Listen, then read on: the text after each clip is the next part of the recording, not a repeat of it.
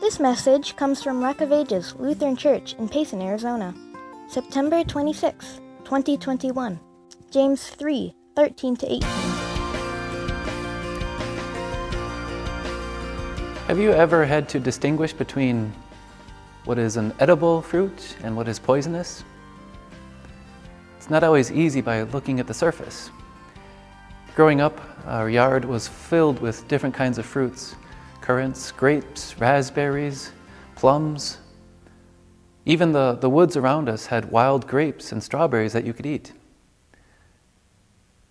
But when we would visit our grandmother's lake home, nestled in among all the raspberries was another fruit. It was a bright red and it looked like an appealing, tasty fruit. But it was impressed on me that that fruit was poisonous. You wouldn't think it by looking at the surface, as the berry boasted of its brightness. But if you would eat it, it would be bitter and cause great pains.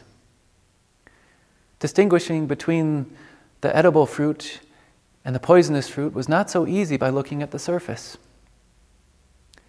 That's what James says it is regarding people and wisdom. He says there are two different kinds of wisdom. One of them produces good fruit, the other one bitter and destructive. How do we distinguish?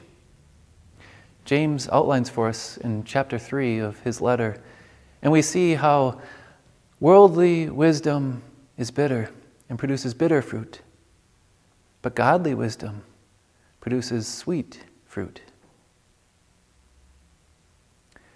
James, first of all, presents a challenge for us here in chapter 3. And he says, Who among you is wise and intelligent? Of course, we know how the world around us would answer this. The wise and the intelligent are regarded by the world as those who are healthy and wealthy and popular.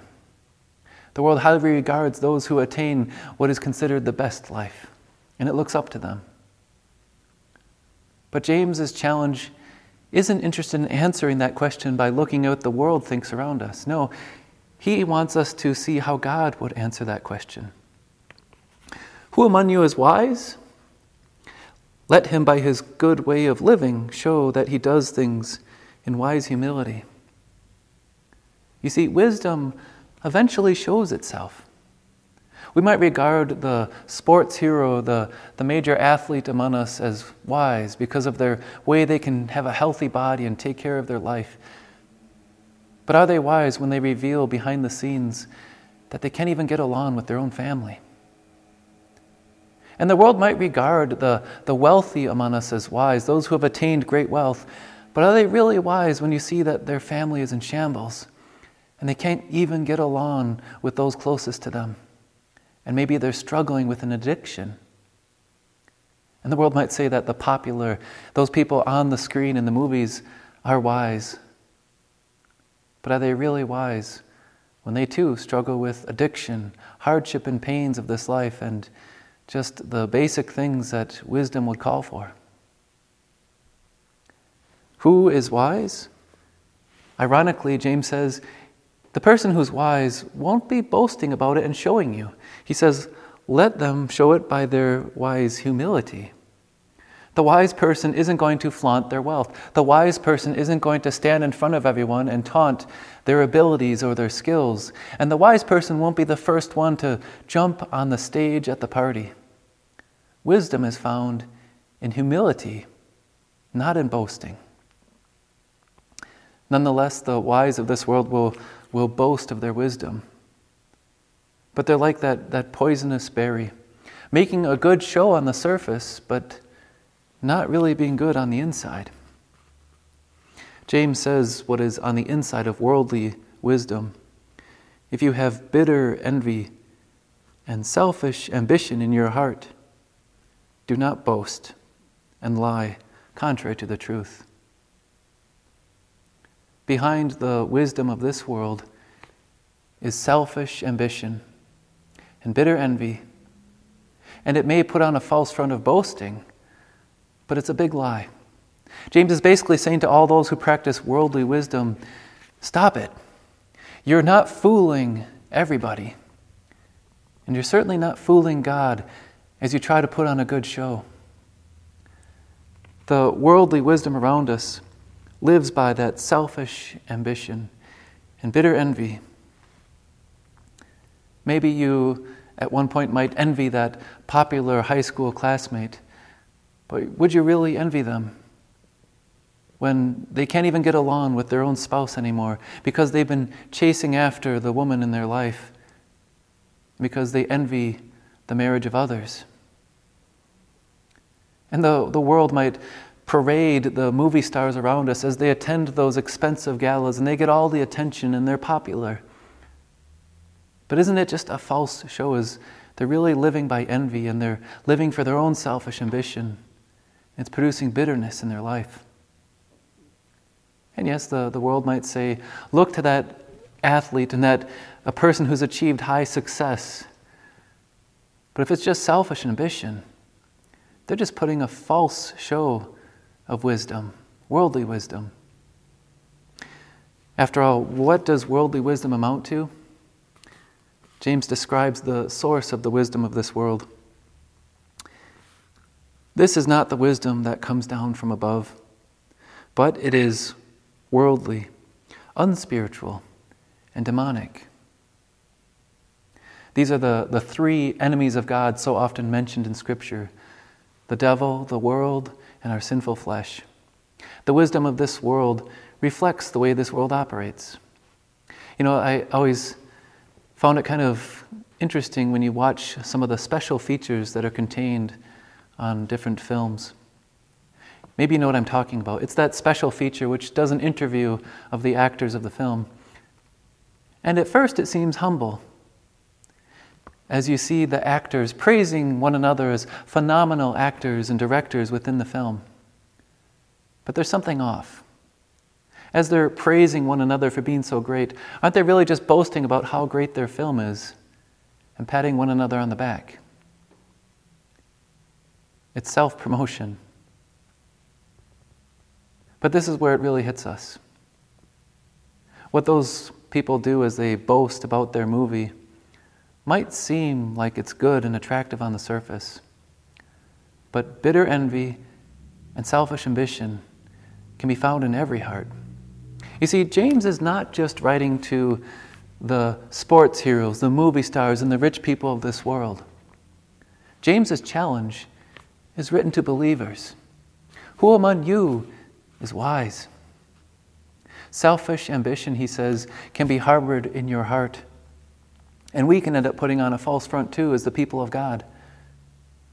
Maybe the, the Christian might find themselves attending church and worship, but as they return home to their lives, their family sees it behind the scenes as they struggle with drunkenness and they yell at their spouse and their children. Maybe the Christian might be putting on a false front if they do that, but they're not fooling everybody. Inside is bitter poison. What selfish ambition, what envy is harbored in your heart? You might be fooling some of the people around you as you chase after and envy and destroy, as you throughout your life put your wisdom and the wisdom of this world first. But James points out that's not wisdom from God. That wisdom is the wisdom of this world which is decaying and will be judged. That is the wisdom that is found that is unspiritual, not of the Holy Spirit, but of the sinful flesh. And it will be held accountable along with the sinful flesh. And it might seem like the boasting and putting yourself first and ahead of others is going to accomplish some good for you. But James points out the source of that is demonic. You're not serving self, you're ultimately serving the plans and purposes of the devil. You know, some people point out that envy and selfish ambition might be the original sin and downfall of the devil. That in selfish ambition, he wanted to be like God, and that he envied all the gifts which God graciously gave the man and the woman in the garden. And so, with envy and selfish ambition, the devil sought to destroy the work of God and take away from the man and woman all that God had given them. And the man and the woman lost in the wisdom of this world, end up doing what James says here. He says, This wisdom is worldly, unspiritual, and demonic, serving the devil. And in fact, where there is envy and selfish ambition, there will also be disorder and every bad practice. The man serving on the church council who's putting forward his own agenda, and it's really his own selfish ambition and envy of others, might be putting on a good show as he serves, but in the end it will bring disorder and bad practices. The man who's putting on a, a good show to his friends and neighbors about how nice and polite he is, but behind the scenes is a drunkard and who can't get along with his spouse, is sowing disorder in every bad practice.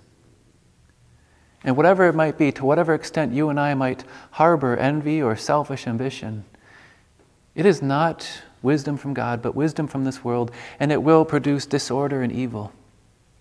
And along with this world will be judged, with our sinful nature will be held accountable, and with the devil and his angels will be thrown into hell. That is a bitter fruit and a bitter end for the wisdom of this world. But there is, as James says, another wisdom. And unlike the wisdom of this world, it is not of the devil, the sinful nature, and the unbelieving world. No, it is a wisdom, he says, from above. Instead of being from the three chief enemies of God, it comes from our triune God. The wisdom that is from above is from the Father. And the Father sent his Son, Jesus, who is wisdom. Jesus, the Son of God, came down from above. And as the wisdom coming from above, he took on human flesh. And Jesus really fits this picture of wisdom that James gives us here, this wisdom from above. He says, The wisdom that is from above is first pure, that is holy. Jesus was pure and holy, with no envy, no selfish ambition. Then also peaceful. Instead of sowing disorder and evil, Jesus came to bring peace. Gentle, a word that is close to humble. Jesus came in gentle humility to this world as wisdom from above. Reasonable, also, a word that can be translated yielding, submissive, obedient. Jesus yielded to the Father's will and was obedient to the Father's plan. Full of mercy and good fruits. Everywhere Jesus went, he spread mercy and produced good fruit as he taught the people the Word of God. Impartial. Jesus welcomed every sinner. No matter how bitter the roots in the past had been as they followed worldly wisdom, his forgiveness was free for all and sincere. Jesus was not hypocritical, but indeed pure. And when he spoke the truth, it was truth and always remained true. Jesus is the wisdom that comes down from above. And this wisdom that comes from down from above is described by the apostle Paul in Philippians chapter 2.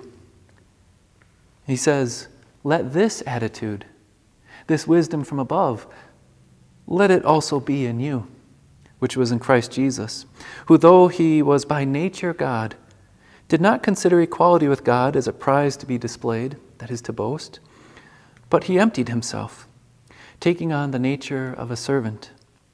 When he was born in human likeness, and his appearance was like that of any other man, he humbled himself and became obedient to the point of death, even death on the cross. You see, wisdom is eventually shown by its character. Jesus became obedient as he faced what we deserved the suffering and death on the cross. And the punishment which we deserve to be thrown in with the devil and his angels, he faced for us in our place on the cross. The wisdom that is from above is peacemaking, full of mercy, and does not bring division, but brings back together to God. Jesus, our wisdom from above, gives us the example and the attitude that we are to have as we follow Him and trust in Him. There really are two kinds of wisdom. One kind of wisdom, which is boastful, another which is humble. One kind of wisdom which is praised by this world because it deceives and it's poisonous on the inside. But the other one is true and does not have anything to hide, it's sincere. One kind of wisdom that is of the devil, the world, and our sinful flesh. The other kind of wisdom that comes down from above, sent by the Father, the Son of God, who sends also his Holy Spirit. One kind of wisdom produces fruit that is bitter and brings disorder and evil. Another kind of wisdom that in humility and truth is full of mercy and peace and brings good fruit. James concludes here by saying, regarding the, the wisdom that is from above, the wisdom that is from above, he says, a harvest of righteousness is sown in peace by those who practice peace. Jesus, who died for us, rose again, and he has a harvest of righteousness in store. You and I have been brought to peace with our God because of the wisdom who took on flesh, Jesus, our wisdom above from God. And he has a harvest of righteousness which he has sown. As the living God, that harvest will be gathered in as his gospel is spread. Produce peace. Sow a harvest of peace. Turn aside from the wisdom of this world to forgiveness and mercy of your God found in Jesus. And as you follow and trust in Him, produce good fruit. Worldly wisdom is bitter, godly wisdom, sweet. Amen.